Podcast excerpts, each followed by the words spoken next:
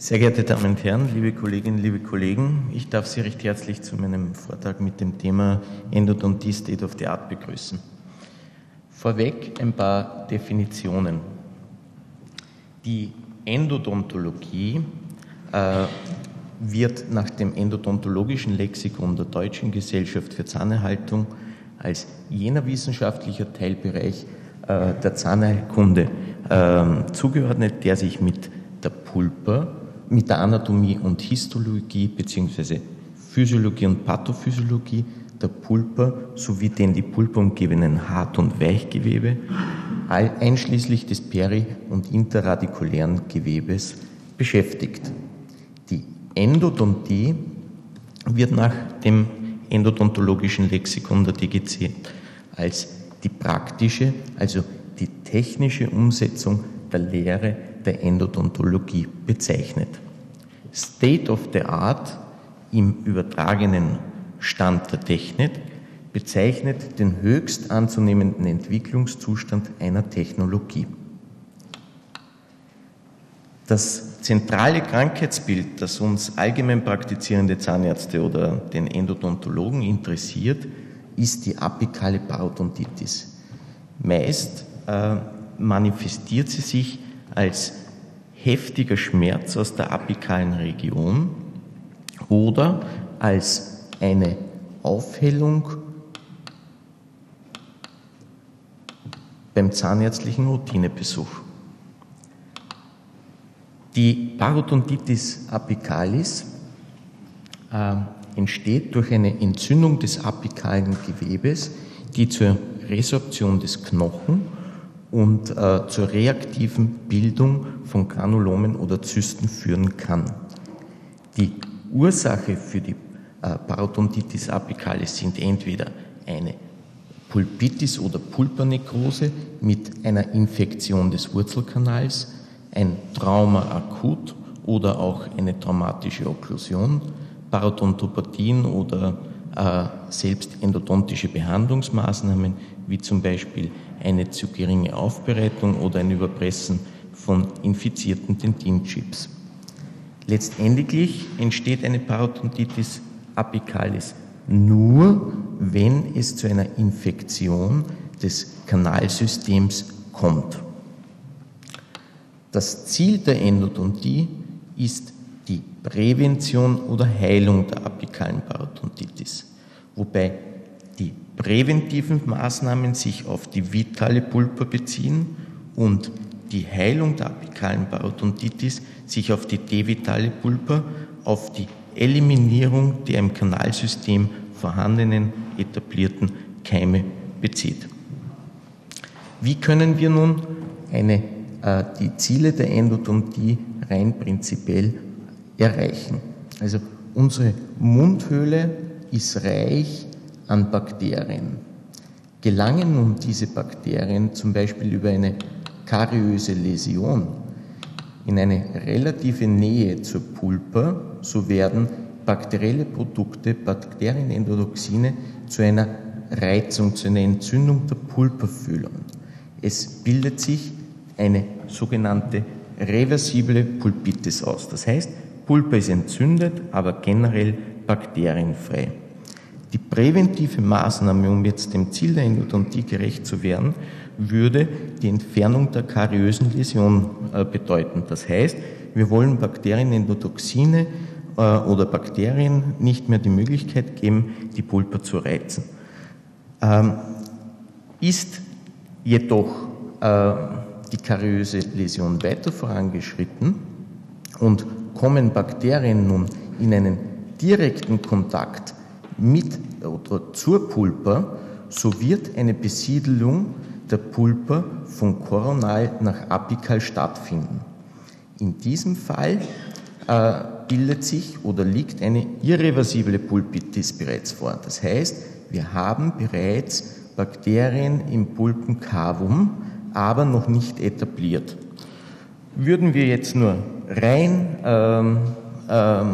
präventiv vorgehen, sprich die kariöse Läsion entfernen, so würde dies unweigerlich zu einer Nekrose und zur Etablierung der Bakterien im Kanalsystem führen. Das heißt, die präventive Maßnahme beschränkt sich hier nicht auf Kariesentfernung, sondern bereits auf die Durchführung der eigentlichen Wurzelbehandlung. Das heißt, wir wollen die Bakterien nicht zur Etablierung kommen lassen. Extirpation, Aufbereitung, Füllung und sofortiger Verschluss in einer Sitzung. Kommt es jedoch zu einer bakteriellen Besiedelung und Etablierung, so wird sich unweigerlich eine apikale Parodontitis ausbilden. Und hier werden wir, um dem Ziel der Endodontie gerecht zu werden, eine Reinigung, Desinfektion des Kanalsystems durchführen, damit es wieder zu einer Aushellung kommen kann. Die Reinigung erfolgt hier einerseits durch die Aufbereitung, andererseits durch den Einsatz der Spülmittel und ganz, ganz entscheidend durch den Einsatz der Desinfektionsmittel zwischenzeitlich in einer für die Dauer von 10 bis 14 Tagen.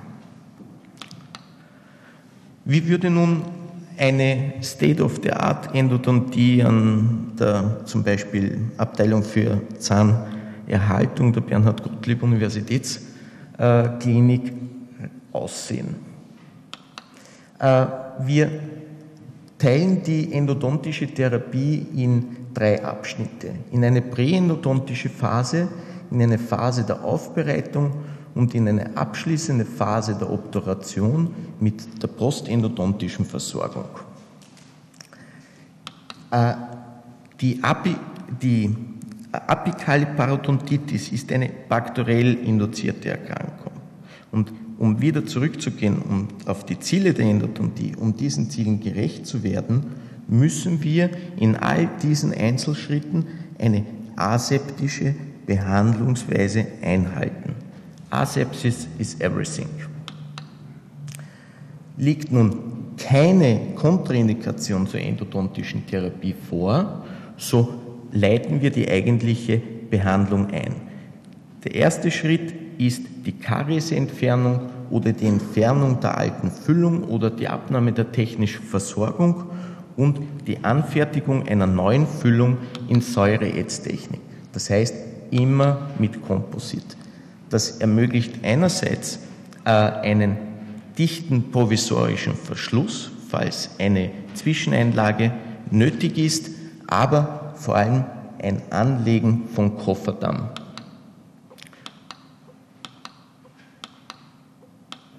Und selbst wenn kaum mehr klinische Kronen vorhanden sind, kann man durch Verwendung spezieller Matrizensysteme, hier zum Beispiel einem Kupferring, eine dichte Aufbaufüllung in der Säureätztechnik durchführen.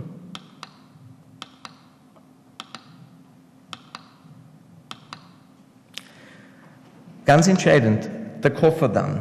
Der Kofferdamm dient dazu, beim Arbeiten an den Zähnen das Operationsfeld rein, trocken und nötigenfalls aseptisch zu halten. Letzteres ist besonders bei Wurzelbehandlungen wünschenswert. Das ist eine Erkenntnis von berühmten Professor Black aus dem Jahr 1908, aber Kofferdamm hat sich nach wie vor noch nicht so stark verbreitet.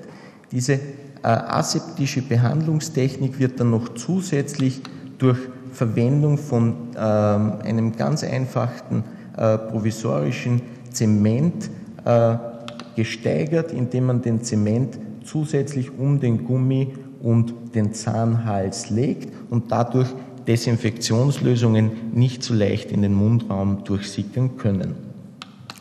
Nach der Entfernung von Karies, der Anfertigung und Aufbaufüllung, des Anlegen von Kofferdamms beginnt die Präparation der Zugangskavität.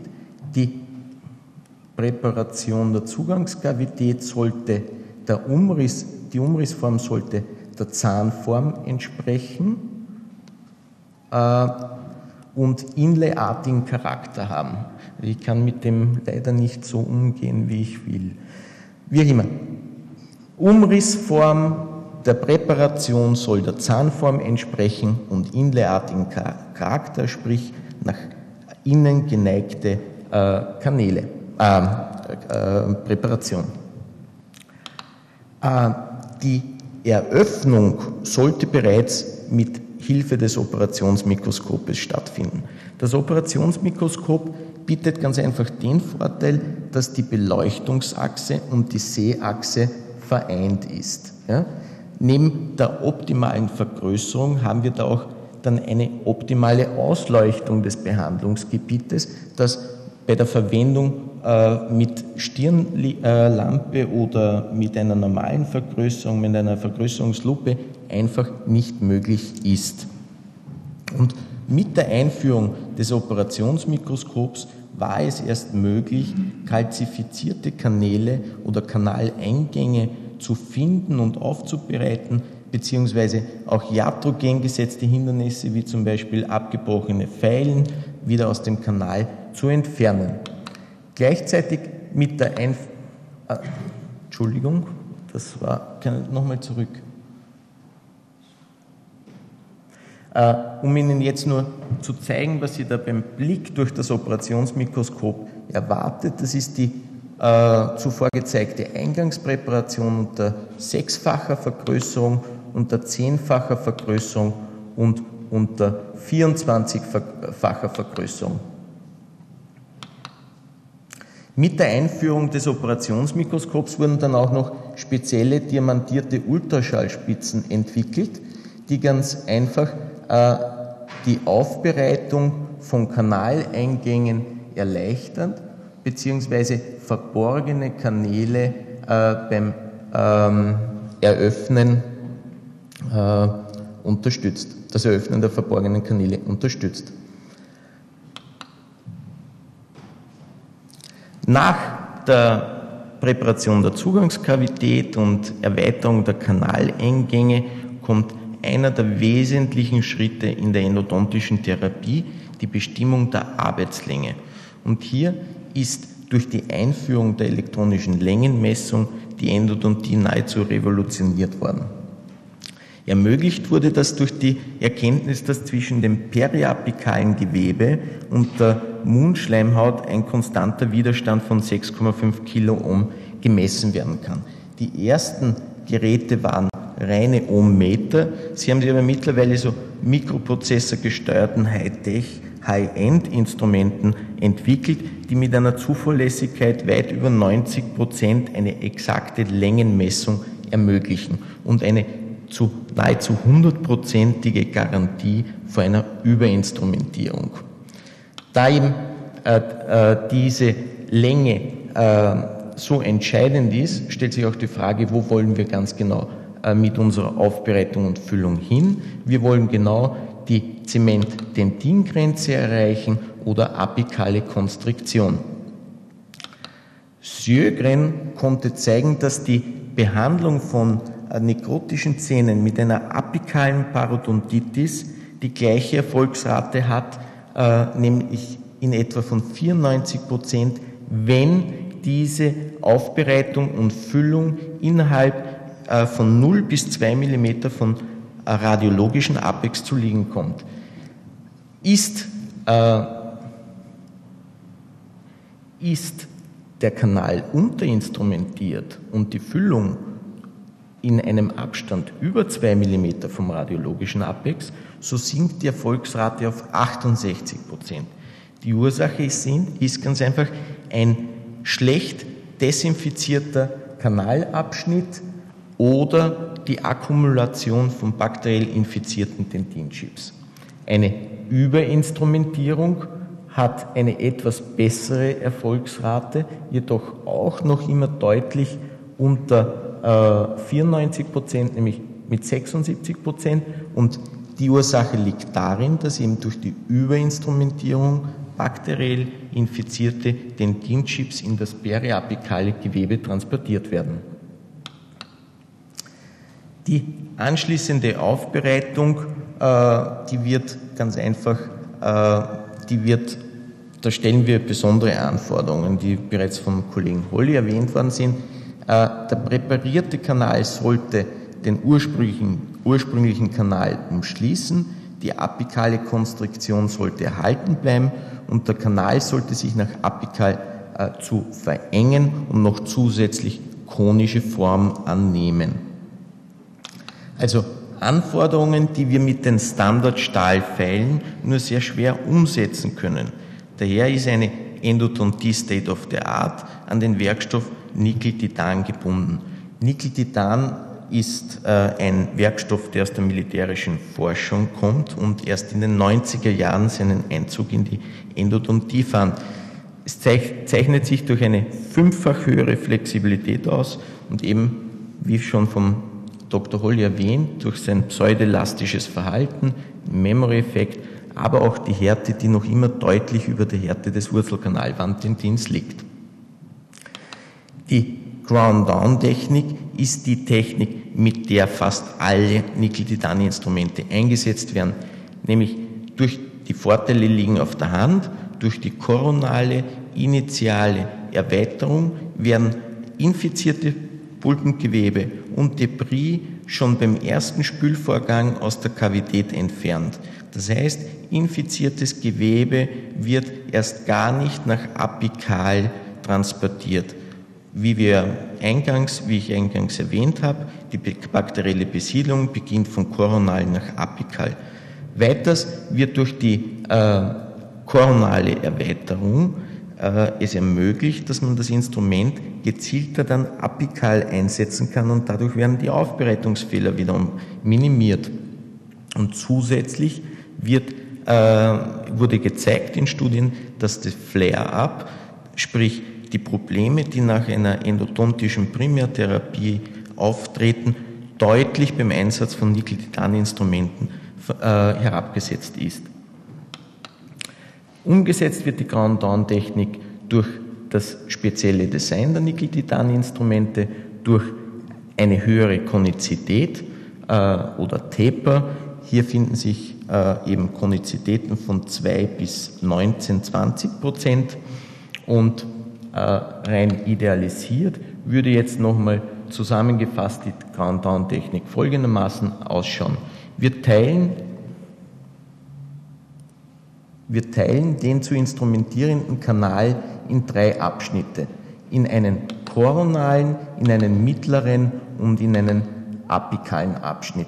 Und beginnend mit Instrumenten hoher Konizität, mit zum Beispiel 6%, wird initial der koronale Abschnitt erweitert. Im anschließenden Spülvorgang wird dadurch das Pulpengewebe entfernt, ja, Debris wird entfernt und anschließend wird der mittlere Abschnitt mit einer Konizität, mit einer niedrigeren Konizität aufbereitet. Durch die niedrigere Konizität oder durch den niedrigeren Anstieg des Durchmessers haben wir da einen verminderten Wandkontakt und durch den verminderten Wandkontakt geringere Friktion und ein herabgesetztes Bruchrisiko. Die Präparation der apikalen Region, die sollte erst stattfinden, nachdem wir die Arbeitslänge mittels Endometrie, also mittels elektronischer Längenmessung, ganz genau bestimmt haben. Und die Aufbereitung im apikalen Abschnitt sollte mit Instrumenten niedrigster Konizität, nämlich mit 2%, erfolgen. Ein Begriff, der erst seit ca. 2004 im endodontologischen Glossar zu finden ist, Working Width, ist ein ganz entscheidender. Working Width oder Arbeitsdurchmesser bezeichnet nichts anderes als den nötigen Durchmesser, den ich in meiner apikalen Präparation benötige. Sie sehen hier 3 Längsschnitte von ein und derselben apikalen Region, aber mit Pfeilen unterschiedlichen ISO-Durchmessers mit 10, 25 und 40er Durchmesser. Und erst die Pfeile mit ISO-Durchmesser 40 hat Wandkontakt. Und jetzt können Sie sich vorstellen, falls hier eine apikale Parodontitis vorliegen würde, so hätte erst die 40er Pfeile Kontakt, würde aber noch nicht infiziertes Kanalwanddentin abtragen. Gleichzeitig wäre auch noch nicht ein apikaler Stock produziert. Das heißt, wir müssen unsere Durchmesser im apikalen Bereich überdenken. Ein Beispiel dazu ist ein radiologisch sehr schönes Ergebnis. Die Arbeitslänge schaut sehr gut aus und auch die Qualität der Obturation ist an und für sich sehr gut. Aber es kam zum Misserfolg. Man sieht eine apikale Aufhellung. Warum ist das so? Wenn man den Zahn extrahiert und eine Cross-Section durchführt, sprich in 1 mm Entfernung vom Apex, sieht man schon die Ursache für den Misserfolg. Man sieht eine insuffiziente Aufbereitung und man sieht einfach noch nekrotisches Gewebe und Debris und damit verbunden eine riesengroße Anzahl an Bakterien. In 2 mm Entfernung ist es ein ähnliches Bild, ebenfalls nekrotisches Gewebe, Debris, und an der distalen Wurzel sieht man eine mangelhafte Obturation, die sich radiologisch nicht dargestellt hat, aber Ursache liegt darin, ganz einfach in einer insuffizienten apikalen Erweiterung. Es konnte das Füllmaterial nicht gegen den apikalen Stop komprimiert werden, und wenn wir jetzt in 2 mm Entfernung uns die Cross-Section ansehen, ebenfalls wieder insuffizient aufbereitet, nekrotisches Gewebe und Debris. Selbiges zeigt sich auch nach 3 mm. Wenn man jetzt nicht die Technik des Apical Sizing durchführt, so sollte man sich zumindest anhand von Tabellen orientieren, in etwa welche Aufbereitungsgröße notwendig oder empfohlen ist. Und hervorheben möchte ich hier nur die Prämolaren mit Aufbereitungsgrößen von 35 bis 90. Und 90 ist sehr, sehr groß. Die mesiopokalen Wurzeln der oberen Molaren mit Größen von 40 bis 55. Selbige Liste gibt es auch für den Unterkiefer, ebenfalls hervorgehoben die Prämolaren mit Größen von 50 bis 70. Während der Aufbereitung ist die Spülung des Wurzelkanalsystems essentiell. Es dient dazu, einerseits das Pulpengewebe zu entfernen und den bei der Präparation anfallenden Debris. Aber letztendlich die Hauptaufgabe der Spülung ist die Desinfektion. Files shape and irrigants clean. Nach wie vor Standard Natriumhypochlorid wird in Konzentrationen von 1 bis 5,25% verwendet. Es ist aber nicht die Konzentration, sondern die Menge des zugeführten Natriumhypochlorids für den antibakteriellen Effekt entscheidend. Ganz wichtig und hervorgehoben die gewebsauflösende Komponente. Die ist jedoch mit einer höheren Konzentration umso höher. Und daher ist es auch Mittel der Wahl bei der Vitalextirpation, weil wir hier bei der Vitalextirpation Schwierigkeiten haben, vitales Pulpengewebe auch aus den kleinen Nischen zu entfernen. Chlorhexidin wird in Konzentrationen von 1 bis 2% verwendet und es zeichnet sich durch seine Substantivität, durch sein Adhäsionsvermögen am Hydroxylapatit aus. Es hat jedoch keine gewebsauflösende Wirkung, ist aber bei unserem endodontischen Problemkeim, den Enterococcus fecalis, wirksam. Und es ist das Mittel der Wahl bei der Pulpernekrose und der apikalen Parodontitis. Das EDTA in 15%iger Konzentration hat keinen antimikrobiellen Effekt, keine gewebsauflösende Komponente. Es dient einzig und allein dazu, dass der bei der Präparation anfallende Smearlayer entfernt wird, dass die Dentintubuli frei sind und dass die Spülflüssigkeit gut wirken kann, beziehungsweise dann auch die medikamentöse Zwischeneinlage direkten Zugang zu den Tubuli hat. Und es ist empfehlenswert, EDTA immer als Zwischenspülung, wenn ich von zum Beispiel Natriumhypochlorid auf Chlorhexidin switch, dass ich dieses EDTA als Zwischenspülung verwende. Gleichzeitig bei der Aufbereitung stellt sich immer wieder die Frage, einseitiges oder zweiseitiges Vorgehen. Es gibt keine klare Richtlinie, man kann es jedoch auf die Diagnose beziehen. Liegt eine Vitalextirpation vor oder eine irreversible Pulpitis, so können wir davon ausgehen, dass das Kanalsystem bakterienfrei ist. Das heißt, wir wollen vorwiegend Pulpengewebe entfernen, wir müssen keine desinfizierende Wirkung erzielen, weil ja das Kanalsystem nicht von Bakterien etabliert ist. Sprich, es sollte in einer Sitzung aufbereitet gefüllt werden.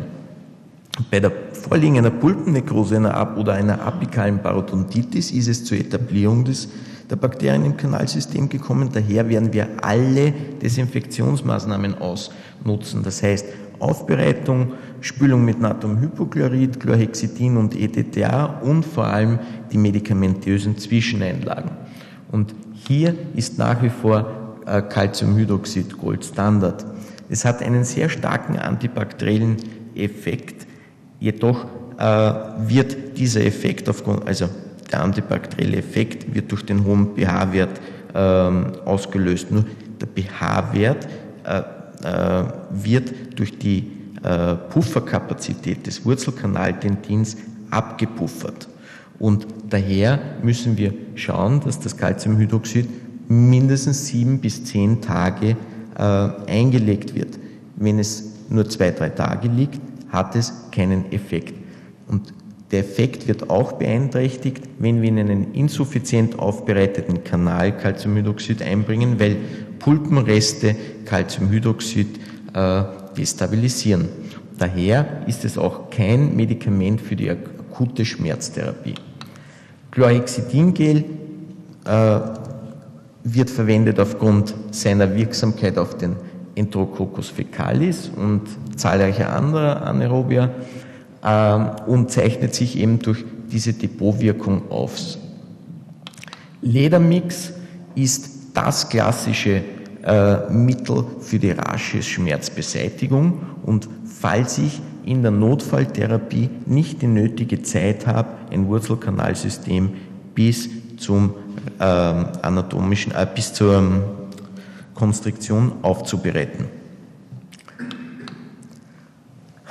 Nach der Aufbereitung und der Zwischeneinlage findet die Obturation des Kanalsystems statt. Die bis vor kurzer Zeit ist noch heftig diskutiert worden, welche Technik eingesetzt werden sollte. Ist es die laterale Kondensation oder die vertikale Kondensation nach Schilder oder die mittels kompakter nach Max-Bedden oder die mittels Gutta-Percha beschichteter Obturatoren? Im Grunde genommen ist es keine dieser Techniken, weil die Schwachstelle ist die Verbindung des Füllmaterials und Silers mit dem Wurzelkanaldentin. Man sieht hier bei relativ kleiner Vergrößerung im elektronenmikroskopischen Bild einen Spalt. Das heißt, einen insuffizienten Verbund zwischen Siler und Dentin. In einer größeren Vergrößerung wird das Ausmaß ganz klar. Riesenhohlräume und zurückgebliebene Bakterien können sich hier optimal vermehren. Und wenn wir jetzt noch zusätzlich eine insuffiziente koronale Versorgung haben, so wird auch noch für den nötigen Substratfluss gesorgt und die Bakterien fühlen sich wahnsinnig wohl. Die Diskussion über die Wahl der Fülltechnik hat sich nun verlagert auf die Wahl des Füllmaterials, und Gutta-Percha als Goldstandard an dieser Vormachtstellung wird seit ein paar Jahren gerüttelt, nämlich durch ein Gutta-Percha-Ersatzmaterial. Das Kernstück ist ein Kunststoff, Resilon, ein Polyesterpolymer mit Füllern und Kontrastmitteln in einer ganz weichen Kunststoffmatrix. Und als Siler wird ein hydrophiler, dualhärtender Siler verwendet, der sowohl an den Resilon-Obturatoren als auch am Wurzelkanaldentin optimal haftet. Und man sieht in einer elektronenmikroskopischen Aufnahme einen sehr schönen, dichten Verbund, einen sogenannten Monoblock, also Dentin, Siler und Obturator. Es hat sich ein adhesiver Verbund mit weit in die Dentin-Dubuli reichenden Tags gebildet.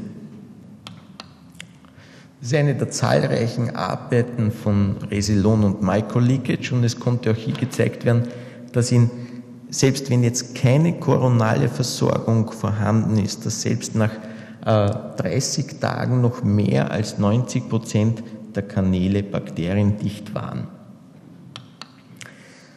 Genau genommen endet die endodontische Therapie nicht mit der Obturation, sondern der postendodontischen Versorgung. Und Es wurde 1995 eine der meistpubliziertesten oder meist erwähnten Arbeiten veröffentlicht von Ray and Trope, und der verglich die postendodontische Versorgung, also die koronale Restauration, mit der endodontischen Versorgung, und er teilte die koronale Versorgung in gute Restauration und schlechte Restauration. Gute Restauration war dicht, schlechte Restauration war undicht. Und die Endodontie teilte er in gute Endodontie, sprich den Kriterien einer State of the Art entsprechend, und in pur Endo, also Arbeitslänge nicht erreicht oder überfüllt. Und er verglich dazu die Abwesenheit einer periradikulären Entzündung. Und er kam zum Ergebnis, dass eine gute Endo und eine gute Restauration eine Erfolgsrate von, also eine Abwesenheit von 91,4% einer periapikalen Entzündung zeigte.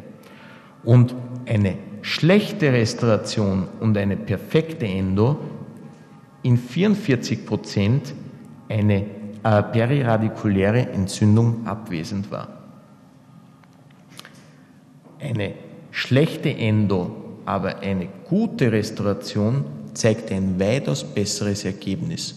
Und daher konnte der Rückschluss gezogen werden, dass wesentlich für die endodontische Therapie die postendodontische Versorgung ist.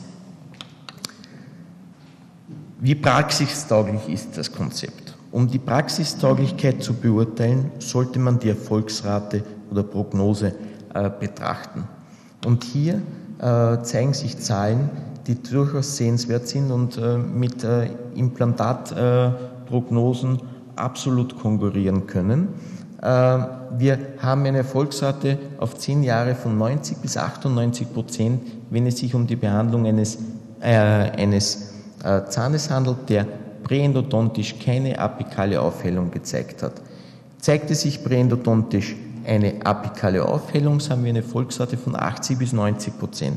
Und selbst bei schlechter endodontischer Qualität sinkt diese Erfolgsrate auf 50 bis 60%. Das Problem stellt vielleicht nach wie vor noch die Wiederholung oder die Revision einer Wurzelbehandlung dar. Hier haben wir eine Erfolgsrate von 89 bis 96%, wenn sich keine präendodontische Aufhellung zeigt, aber eine doch eher niedrige mit 60 bis 74%, wenn sich präendodontisch eine apikale Aufhellung zeigt. Die einzigen Zahlen, die gegen eine endodontische Therapie im Rahmen des Kassensystems sprechen, das ist die Vergütung der endodontischen Therapie über das Kassensystem. Und hier hat man bei durchschnittlichen Ordinationskosten von 180 € pro Stunde ohne Material, hier erleidet man ganz einfach ein finanzielles Desaster bei einer State-of-the-Art-Endodontie. Ich danke für Ihre Aufmerksamkeit.